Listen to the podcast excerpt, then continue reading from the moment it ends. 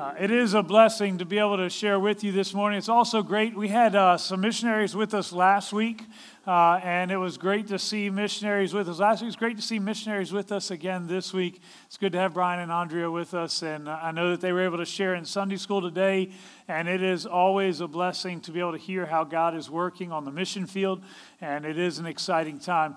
Jerry also mentioned that this afternoon we will be having a lunch that will take place at 1245 and i know some of the folks who normally would be in this service have chosen to come to the second service just so they can stick around and automatically be here.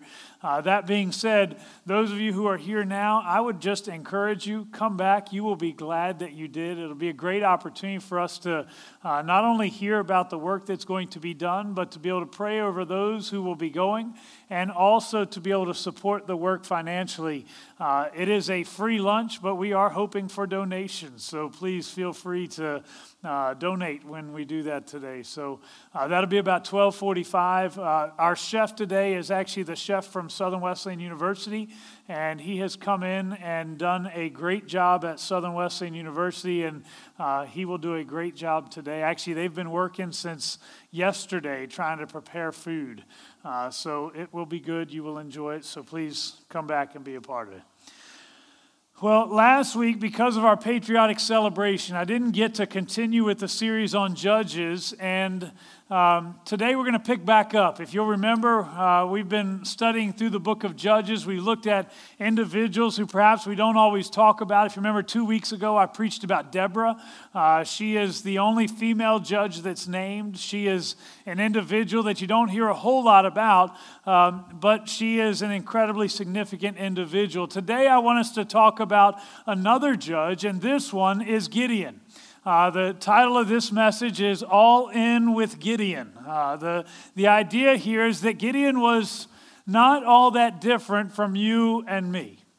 But the reality is, God had great plans for his life, and only when he would become all in could Gideon become a true world changer.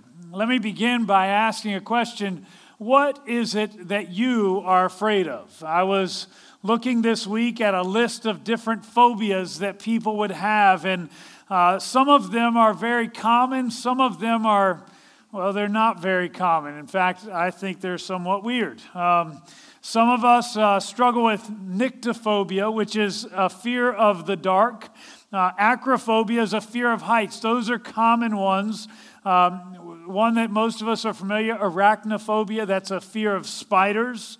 Um, I had never heard of this as a specific phobia, but ophidiophobia is the fear of snakes. I think there are a lot of people in here who may have that one, you just didn't know what it was called.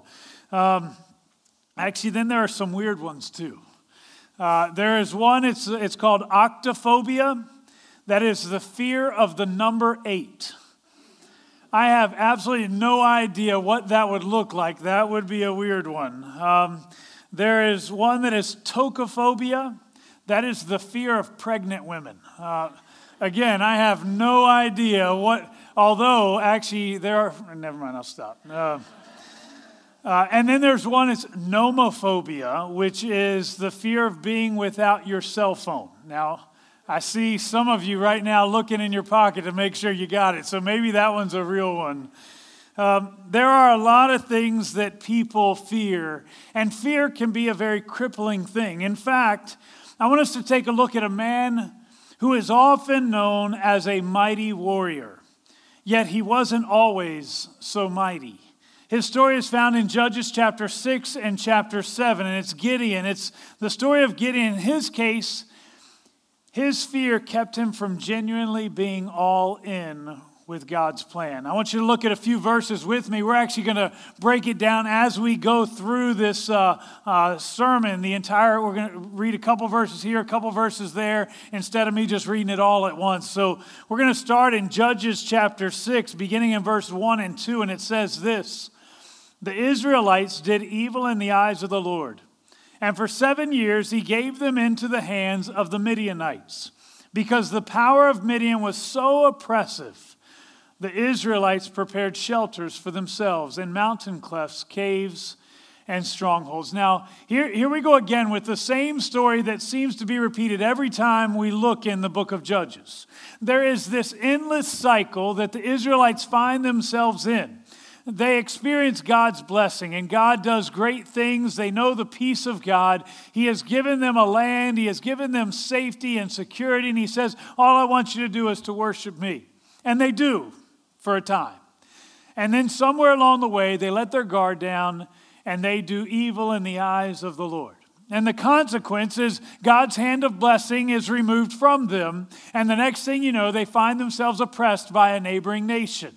On one occasion, we've looked already, it was an eight year window, then there was a 30 year window, and here we have a seven year window where they have had oppression at the hands of the Midianites. It's this cycle. They, they reach a point of frustration because it seems as though God's blessing is so far away, they cry out to the Lord for help the Lord responds by sending a judge to come and to deliver them. And as the judge comes and deliver them, once again, they seek the Lord with faithfulness and it lasts for a time. And then the cycle continues and it starts over again and it just continues to go back and forth back and forth over and over again. Well here we find the israelites have disobeyed the lord. They have done evil in the eyes of the lord and now they have cried out to God. As they have cried out to God, God once again hears their cry, and He is faithful to respond. Look in verse 11 as we see God preparing the next judge. The angel of the Lord came and sat down under the oak in Ophrah that belonged to Joash the Abiezrite, where his son Gideon was threshing wheat in a winepress to keep it from the Midianites. When the angel of the Lord appeared to Gideon, he said, The Lord is with you, mighty warrior. Now, I don't want to bore you with too much detail here, but I do want you to realize why Gideon threshing wheat in the wine press doesn't make much sense. Now, there's, there's a reason for it. He's not just doing it because he's just trying out something new. He's doing it because the Midianites had oppressed them so much that literally when they grew crops, if the Midianites knew they were there, they would come and they would destroy crops. They would camp out in the middle of their fields and destroy everything that was there, or they would steal the crops for themselves. So here he is, he's threshing wheat. He's basically trying to separate the wheat from the chaff. And as he's doing so, what they would do is they would throw it up in the air with the purpose of the, the chaff being blown away, and the wheat would come back down. And it was sort of an easy way to be able to sort the, the good from the bad. But typically, you would do that in an open area where there could be a nice breeze that would blow through. On this particular occasion, we're told that he's doing it in the wine press, which the wine press would not have been this open area, and there would have been no wind to blow through, which simply means this it would have been somewhat fruitless. So, why would he do it? Why would he be in the wine press trying to separate the wheat from the chaff? Here's the reason he was hiding. This was a young man who he wants so much to be able to feed his family. And he knows that if he does it out in the open, they're going to find out what's going on. And they will come and they will steal and they will destroy the, the, the crops. So here he is. This young man, Gideon, is hiding as he separates the wheat from the chaff. This would have been the worst place to be able to separate the wheat, but it's exactly what he needed to do. We look at his lack of confidence as we continue in this story, verses 14 and 15. It says, The Lord turned to him and said, Go in the strength you have and save Israel out of Midian's hand. Am I not sending you? Pardon me, my Lord, Gideon replied, but how can I save Israel? My clan is the weakest in Manasseh, and I am the least in my family. You know, there's a curious word. If you go back to the passage right before that, the very last phrase was mighty warrior. Now, we just talked about the fact that here he is, he is in hiding, trying to separate his wheat from the chaff. So here he is, he's afraid. He can't. Was God mocking him when he referred to him as a mighty warrior? Actually, God was not mocking him, but clearly this was not yet a mighty warrior. We'll talk about what God was actually doing in just a moment, but clearly he was not yet a mighty warrior. Even when God tells him, Now you go take what you have and you will save the Israelites. His response, How can I? I am the weakest and the weakest of clans. How can I be the one that would actually rescue my people? He is scared. He is insecure. Certainly, he wants to see Israel delivered from the Midianites. All of the Israelites wanted to see them delivered. But he can't imagine that God would use him to accomplish this task. Even when he starts to believe that God might do something great, something special here, he questions it a little. In fact, in verses 17 and verses 37 and then verse 39, we see Gideon testing God on three separate occasions. The first time, it's a simple if you're real, stay here while I go and get a sacrifice and I'll bring it back to you. And it's, it's almost this I don't know that he's questioning God so much as he's questioning himself here. Am I just imagining this or is this real? Tell you what, if you're real, you stay here. I'm going to go get a sacrifice. I'm going to bring it back. And if you're still here, then I'll know that you were real. And then a little bit later in verse 37, we see him, he's being called to lead the people of Israel into battle. You're going to go and you're going to fight. And as you fight, I will give you the victory. And he basically gives this Lord, I want to believe you, but I, I just want to be sure that this is right. So tell you what, I'm going to lay out a fleece. And as I lay out this fleece, I'm going to leave it on the ground overnight. When I get up in the morning, I want the ground to be dry around my fleece, but I want the fleece to be wet from the dew. He gets up the next morning and the fleece is so wet that he's able to squeeze the dew out of the, the fleece, so much so that he fills up a bowl with water, yet the ground is completely dry. I don't know, maybe at that point he's kind of thinking to himself, maybe I just made that too easy. So he says, God, I got one more test for you. I just want to make sure that I get this right. So, what we're going to do this time, Lord, I'm going to ask you to make the fleece dry. Make everything else around it wet, but make the fleece dry. That's in verse 39. And of course, as he gets up the next morning, we find that it's exactly as he had asked. This was a man who God clearly sees something in him that maybe he doesn't yet see in himself. This is a man who, in many ways, clearly he is not a mighty warrior, yet God described him in that way. I asked earlier, was God mocking him when he said that? The answer is absolutely not. Instead, God was simply looking beyond what Gideon was at the moment, and instead he saw what God would transform him into. You know, this ought to be one of the most encouraging parts of the message today.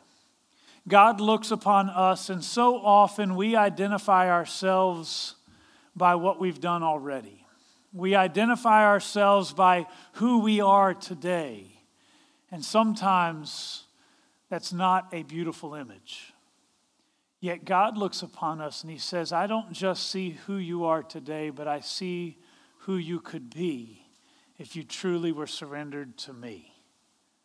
Understand that Gideon was just an ordinary individual, but when he would allow God to be the Lord, the master of everything in his life, he would become this mighty warrior that he was first referred to as. For each of us, we need to know that our God sees beyond our past. He sees not only who we are today, but where He wants to take us. Maybe your life has been marked with failures. Maybe there have been times where you've done things and you think to yourself, if other people knew it, oh, they would be so ashamed of who I am. I would be ashamed of who I am.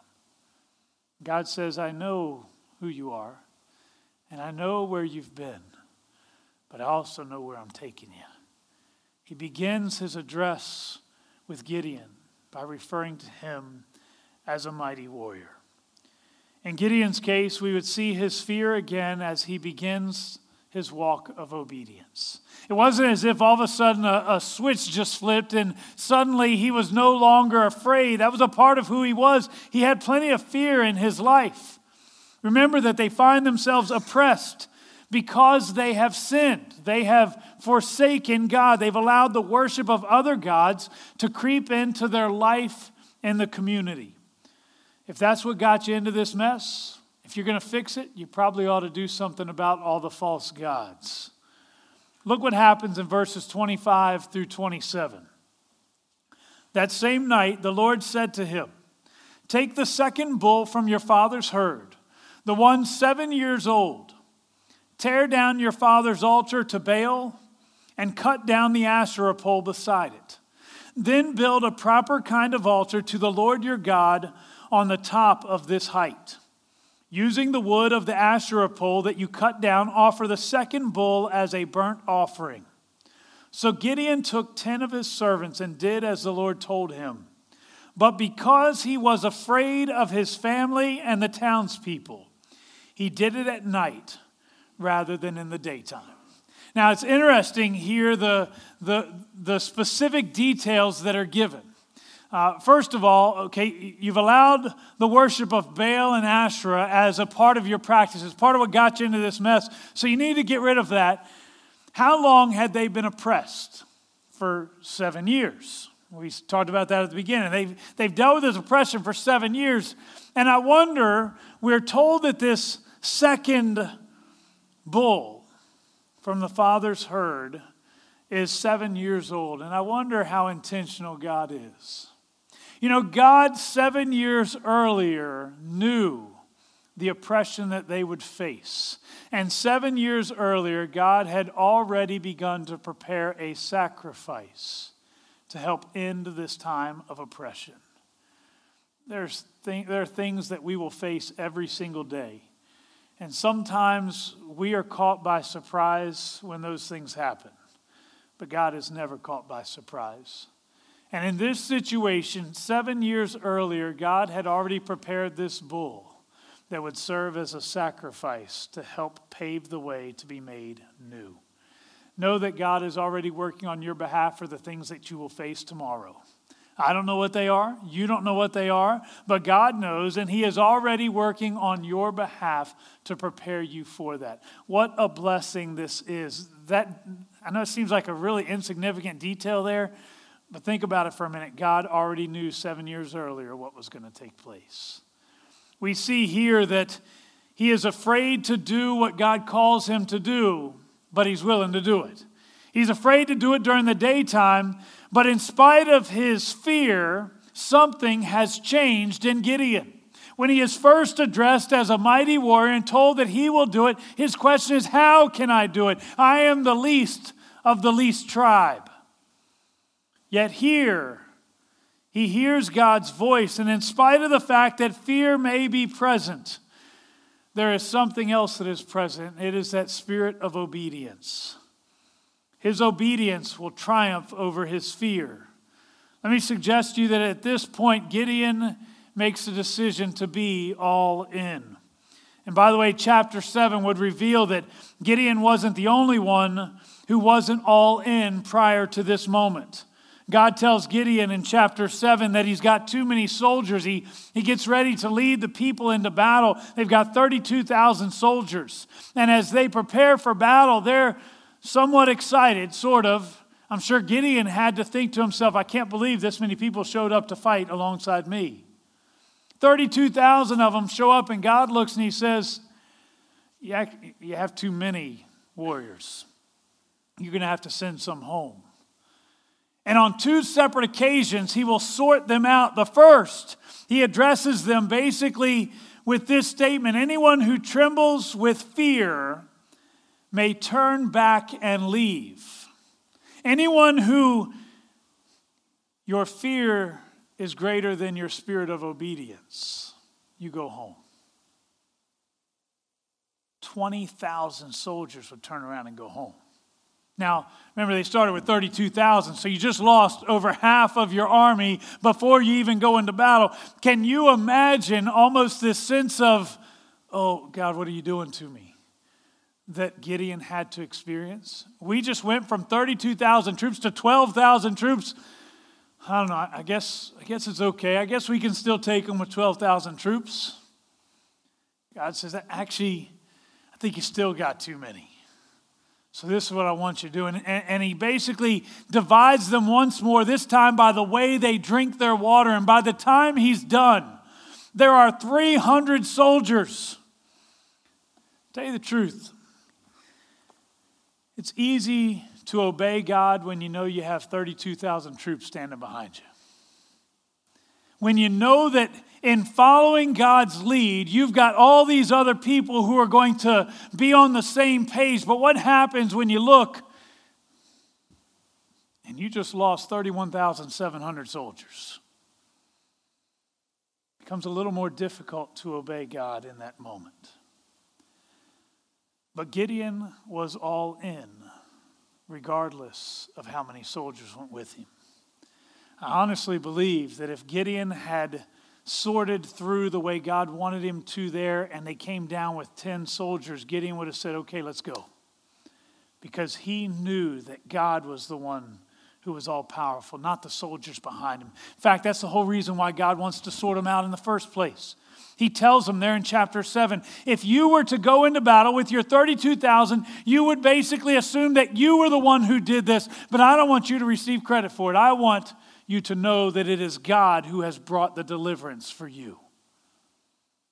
Gideon was all in, but he was surrounded by a group of people who they too were fearful. Imagine being the 300 young men who were all in going into battle against thousands of troops, yet knowing that their God would deliver them. You know, all of the 32,000 could have said they were all in, but it's easy again to be all in when you know you, you've got the other side outnumbered. Those 300 had to be all in, and they believed it. I think there are a lot of us who are a lot like the young Gideon that we see described here. We have good intentions and we believe that God wants to do great things.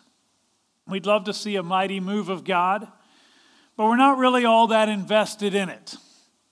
In other words, if it happens, Good.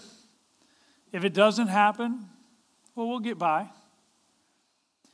What would happen if we truly trusted in God with everything?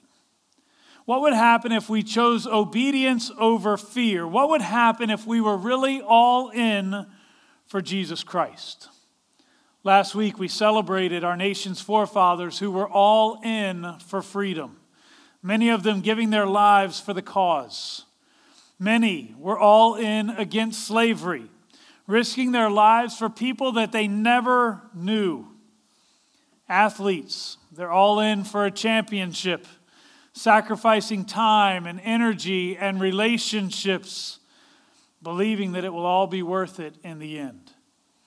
The examples could go on and on, but what does it look like to be all in in regard to our Christian faith? Ironically, most of us would probably say that we are all in on our Christian faith. But are we really? If you're all in on Christ, which of the following things should be important in your life? And if the scriptures call us to all these things, yet we don't do them all, can we truly say that we are all in? Weekly church attendance do not forsake the gathering together of the believers. Well, that's what the scripture says, but God doesn't really mean we have to go to church. He doesn't mean that we have to be with other believers, does he? Well, if, you're all in, yeah, actually, he probably does. Serving in the local church, serving in the local community, tithing. Oh, we don't talk about tithing because it makes us uncomfortable. Pastors can talk about just about anything they want, but don't talk about money. Tithing. Scriptures call us to give a tenth of everything that we have. If you really want to get technical in the New Testament, it goes a little further and it says to give generously, which means the tenth is not the maximum that you give, but rather it is the minimum that you give. To give generously means to give beyond that. But I, I give 20 bucks on Sunday, that counts. Does it? If you're all in, that means we do it the way God calls us to do it. Supporting missions, local missions, overseas missions. We're called to go to Jerusalem, Judea, Samaria, and to the uttermost. That's local ministry, that's overseas ministry, and everywhere in between. You say, well, but I give money on Sunday morning. Does that count? I don't know. Is that enough? All in means all in. Holy, moral living.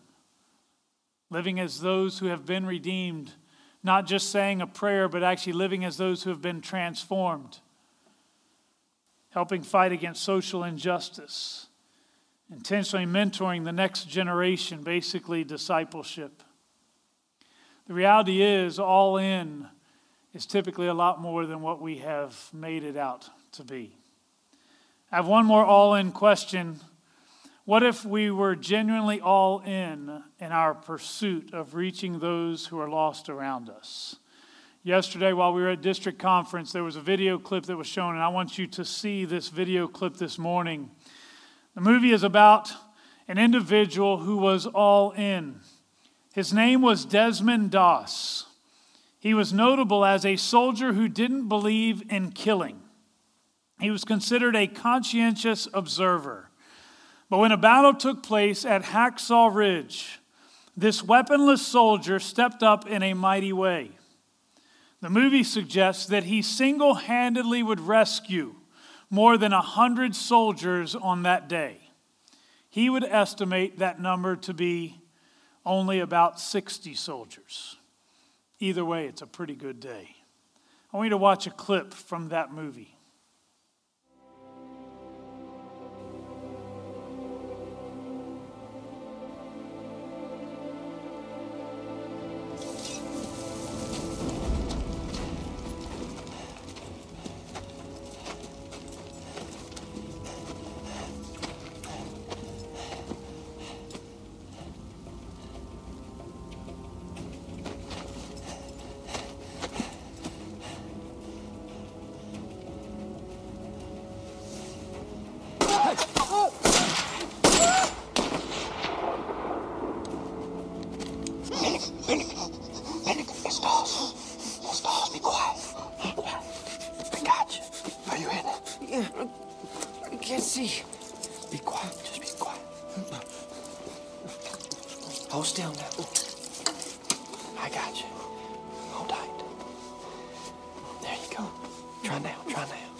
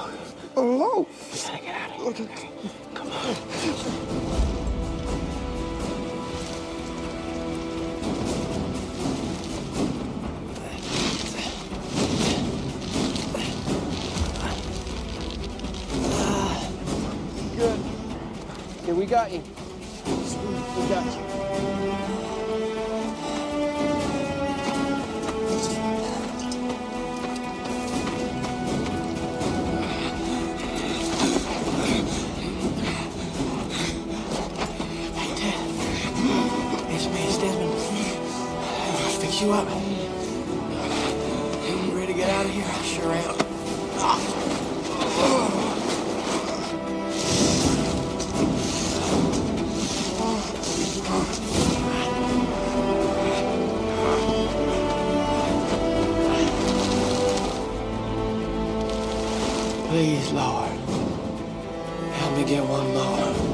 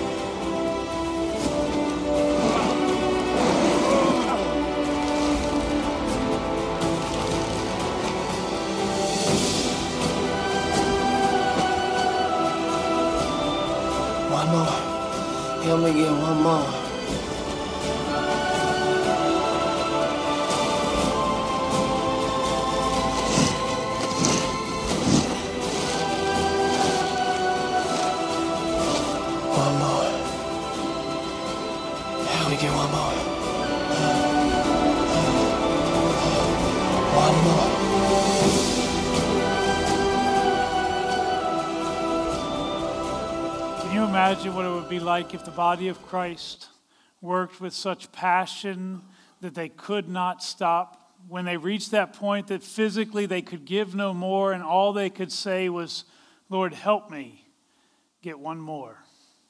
Help me to reach one more. We live in a world full of dying people. We live in a world full of people who are destined for hell.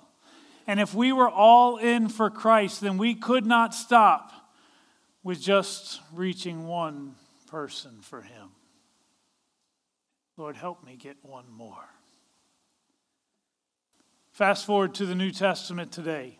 It's not just the Israelites that are oppressed, but all of humanity that is paying the price for sin. God has set up a sacrificial system to provide for the forgiveness of that sin, but it is a never ending cycle. There's always another sacrifice required. So, Jesus, the creator of all humanity, enters as a human being. He lives and he breathes as an example to all of humanity. He does good things, he teaches great things, and he helps an awful lot of people. But that's not why he came. You see, Jesus came as one who was all in. He came to give his life for us. Today we celebrate the fact that Jesus was all in. When he could have silenced the crowds who cried, Crucify him, he chose to remain silent. When he could have called 10,000 angels to come and take him down from the cross, he simply remained. He gave his life for you and for me because it wasn't about saving one or even 12 disciples, but it was about saving all of humanity. You see, he was all in. There's a story it's told of a chicken and a pig as they were preparing breakfast for their owner. The chicken gladly gave his portion to the owner, he provided eggs. The pig, for him to provide breakfast for his owner, he had to provide his life. One could be a part of the process, one had to be all in on the process. Jesus Christ didn't come just to lay an egg. Jesus came to pay the price for us so that we could actually have eternal life so we could be that one more. I don't know about you, but I know for me that God had bigger plans for my life than for me to just be like everybody else. I believe God has the same for you. Gideon had good intentions all along the way. Gideon was a man who he wanted the same things all the other Israelites wanted. He wanted to be free. He wanted to be able to overcome the Midianites. He wanted things to be made right but only when he was willing to say, Okay, God, I'm all in, would God do a great and mighty work in him. I believe God wants to do a great and mighty work in every one of us here today, but we must be all in to make that happen. One more, just one more. Jesus gave his life as a sacrifice for us, and today we will celebrate his sacrifice as we participate in what's called the celebration of the Lord's Supper. Uh, I'm going to invite people to come. We're going to pray specifically uh, for this process. I want to encourage you for a moment as we participate in this. Communion is a privilege for us, so the Lord's Supper is a privilege for us as we celebrate the work that Christ did, but at the same time, it gives us the opportunity to reflect on the impact of that sacrifice. You know, it's one thing to say that somebody did something nice for you. Do you understand what the sacrifice of Christ should mean to you? The reality is, we were all sinners destined for hell, but because of what Jesus Christ did, because he sacrificed himself, we are all given the opportunity to be made holy and righteous, to have our sins forgiven, and to have our eternal destination completely changed. Today, we celebrate that. But it also gives us an opportunity to maybe even evaluate our own hearts. Maybe there are some things in us that we have allowed to take place. We're not to come to the altar in an unholy manner, but rather as we come to receive the elements of communion, we ought to be able to come recognizing that it is only by His grace that He gave us this opportunity. It's only the forgiveness He gave because He was our sacrifice that we were just talking about. But that God expects us to now be transformed because of what He did. My prayer is that each of you walk as those who are redeemed. Let this be a chance for you to renew that covenant with Him today, if that's not the case. If you would bow your heads and close your eyes with me. Father, as we come before you today, Lord, we are grateful for your forgiveness of sins. Today we celebrate your body that was broken and your blood that was shed. We celebrate the fact that you were more than just along for the ride or the experience of humanity. You came to pay the price for our sin. Thank you for being all in for us. As we come before you now, Lord, I pray that you would help us to truly understand what your sacrifice meant. You paid the price that nobody else could have paid. You were perfect in every way. You never committed sin, but you paid the price of sin for us. We are the ones who deserved death. The wages of sin have always been death. But instead of making us pay that price, you took it upon yourself. Lord, thank you for the body that was broken and the blood that was shed. As we partake of these elements today, we know that they're ordinary elements, but they represent something extraordinary. And I pray right now that you would allow this to be a time not of just ritual, but a time for us to truly reflect on what your gift of salvation means to us. Lord, I pray that you would have your way in us now. In Christ's name we pray. Amen. As we participate in this act of communion uh, or the Lord's Supper, we're going to do it a little different. Sometimes I have other people come and help, and today I'm, I'm not going to do that. Um, I'm going to stand up here and I get to serve each one of you as you come this morning. And I'm not going to tell you which row has to come first. Just be cordial to the other people as y'all come forward. Um, if you can, if you can come around through this way, it makes it a little bit easier. But if you got to come through this way, come through this way. It's okay. Um, I invite you to come. Once everyone has received the elements, we'll all partake of it at the same time together. I invite you to come at this time. Thank you.